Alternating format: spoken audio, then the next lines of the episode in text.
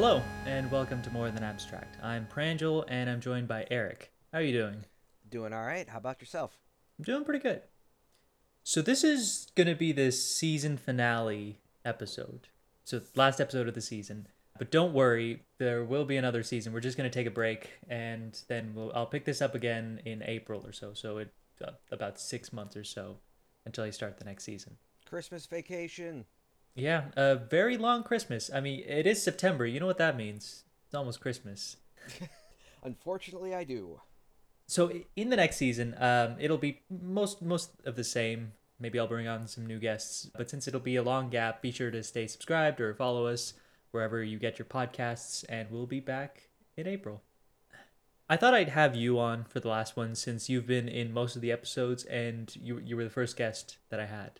I appreciate it. And- And looking back on the episodes, I found that I focus a lot on the bad stories. That's it's kind of scary. Not always the happy ones. I'm not sure if you noticed. Uh, I noticed they were interesting. they were neat, but then there's things like, oh, you know, a subsistence crisis, or like, hey, what if we don't have water? It's like, well, okay, um, not really happy. So I thought I'd share with you a success story of your immune system. Uh, just reminds me of Osmosis Jones. Yeah, more of that. So this whole topic is usually pretty confusing to me, so I asked Zachariah to help us, and many th- thanks to him. So, are you ready? Ready when you are. All right. Let's start with a delicious cake. I- imagine you're at some party with a whole lot of people, and you see a cake in the middle of the room that you really want to eat. Obviously, you gotta have some. But unknowingly to you, there's this little invader in this cake that gets into your system. Nothing too dangerous like smallpox or something that we previously talked about. It's just the common rhinovirus, also known as the common cold. Okay. When do you think was the last time you had just a regular old cold?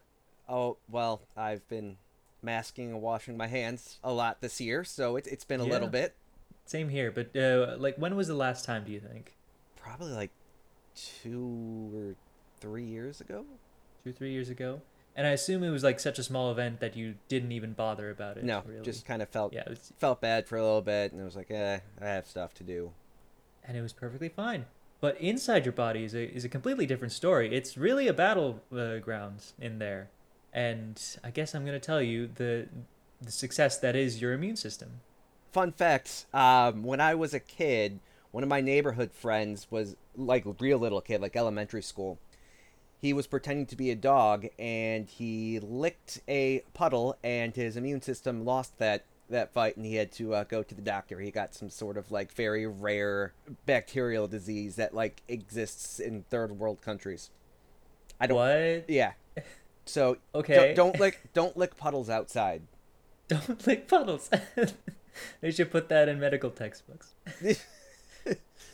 Licking puddles Excuse is me, sir. You, you walked in here with uh, with The puddle licker with the case of puddle licking. I've seen this before. he went outside, didn't he? Oh no. Gotta keep that tongue sheathed.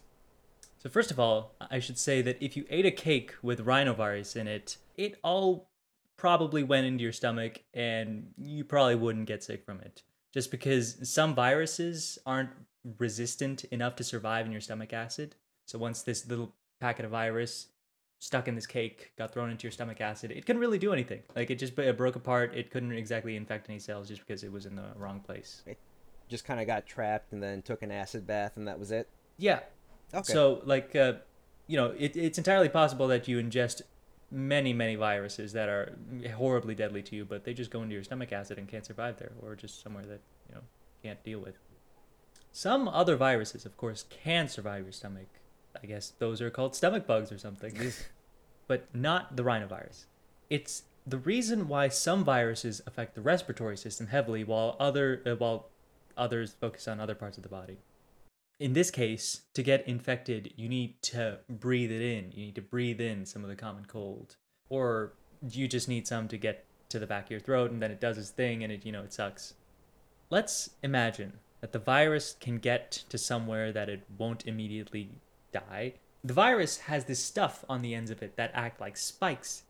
When they get close enough to a cell, it'll hook into the outer wall of the cell and you know, the cell will just let it in Okay. Nothing unusual is going on here. Just something that has the right hook, wants to get into the cell. You know, come on in, join the party. So, so the, now the virus is in your cell and making its way to the, the DNA, where it'll just become a part of the genome, genome sequence, and start making more viruses to infect more cells. And that's usually the part where the explanation stops. Like like with COVID, I haven't heard much about what happens after, just that this whole starting thing gets to an infection and then you got the sickness. So it gets in there, replicates a bunch, and then people stop talking about it.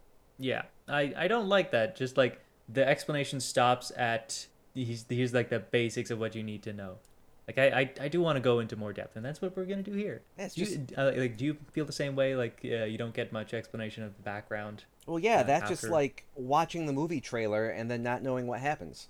That's yeah. It's like, man, this would be a great movie. Oh, well, I got the trailer. I in our story at this point, we have a set of cells that are turned into these virus-making machines, and eventually it'll it'll be enough to kill the entire organism if it weren't for an immune system to stop that. In this case, I'll start by talking about something called a natural killer cell that just scours the body looking for misbehaving cells, uh, kind of like the police walking the streets. okay, Osmosis Jones, got it. Yeah, Literally. Osmosis, Osmosis Jones. There are these uh, these uh, cops that are just going through the the body, being like, "Is there anything amiss going on here?" Do I smell a stray protein? That's right. How do they know which cell is bad and its neighbor is perfectly fine? Like, how do they keep from attacking just any random cell? I'm gonna guess chemistry. It is a lot of chemistry. You got it there. There's this signaling thing in the body called the major histocompatibility complex. That it's just basically a cell is sitting around and it's not infected. It'll release this stuff that tells nearby cells, "Hey, I'm I'm doing my job. I'm just fine. Nothing to see here. Move along." Oh, so it's kind of like the polling rate on your mouse, where it just constantly sends signals of where it is, whether it's moving or not. Sure, uh, I guess so. Uh, uh, I guess the analogy would be if it's in- infected with the virus, it's just a broken mouse, so it wouldn't be sending that stuff out. Yeah, okay.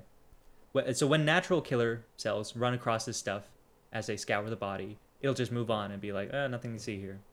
But if a cell is releasing this stuff and the natural killer cell thinks that something's amiss, then it'll head over there to that cell and then basically tell it to kill itself. Oh, it's like an internet bully. like an internet bully. Except this way, they have a way to make them the cells to kill themselves.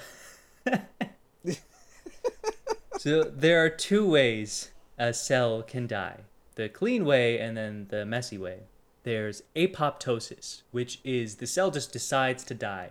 It goes, "My time has come. I I must depart to heaven," and then it goes and goes from this big blob of stuff into many little small blobs of stuff. It's still got all the organelles and all that stuff in it. It just doesn't have it all together. It can't function as a normal cell that way. But will, it's dead. Will an infected cell still do that if it's told to? Yes, uh, it it does just decide to die, um, but it, it it can only do that if you know it realizes, oh, there's a virus in me. Oh my god, I, I should kill myself before I hurt anyone else, and then it just does this apoptosis thing. Oh, like what what you're supposed to do in a zombie apocalypse, and not just not tell anybody. I mean, uh, like if you kill yourself, then like you know you don't you, you don't you don't hurt anyone else. It's just the the moral way to go forward in an apocalypse. I'm being sarcastic there. Please don't do this in an actual apocalypse. Uh, Zombie apocalypse specifically. Or any kind of apocalypse. if, if it comes, you know, living's good. But if the cell is losing against the virus, like the virus is already in the genome and it's, you know, just replicating all over the place, then it will undergo this next type of cell death, which is necrosis. This is a traumatic way for cells to die. Imagine it's it's how you imagine a cell might die. The membrane is just ripped apart, and all these organelles and stuff that was once inside a cell is just uncontrollably spew- spewing out into the surroundings. So when natural killer cells um, find that there's a cell that's just not doing it things right, they tell them to undergo apoptosis, the the very clean way of dying, rather than the very messy way of dying. But either way, once the cell starts spilling out uh, it has this molecule in it that brings more white blood cells to fight this invader. But a side effect of it, it also causes inflammation. So when you're told that you have inflammation somewhere and you're sick with the common cold, one possibility is a cell dies from this virus and brings in more immune cells to fight the invader. Inflammation sucks. Oh yeah, it does. Like, ugh. Can you find a better way of curing me, please? Uh, one one that I don't have to worry about. Can you just send like an update? Like, can I get a software update for my body to just be like, "Hey, we fixed common cold." It's Okay. a terrible design. Knees. Who thought of knees? Get your designer license revoked. Natural killer cells aren't actually the only ones that fight an infection. One other type of cell is called a neutrophil or a neutrophil, and it and that basically looks for an infected cell and just swallows it whole. Okay. Just sucks up an entire cell inside it and then makes bleach inside of itself and dissolves anything that's there. Actual bleach. Actual bleach. Oh, That's it's pretty it's pretty insane. Micro Kirby is scary.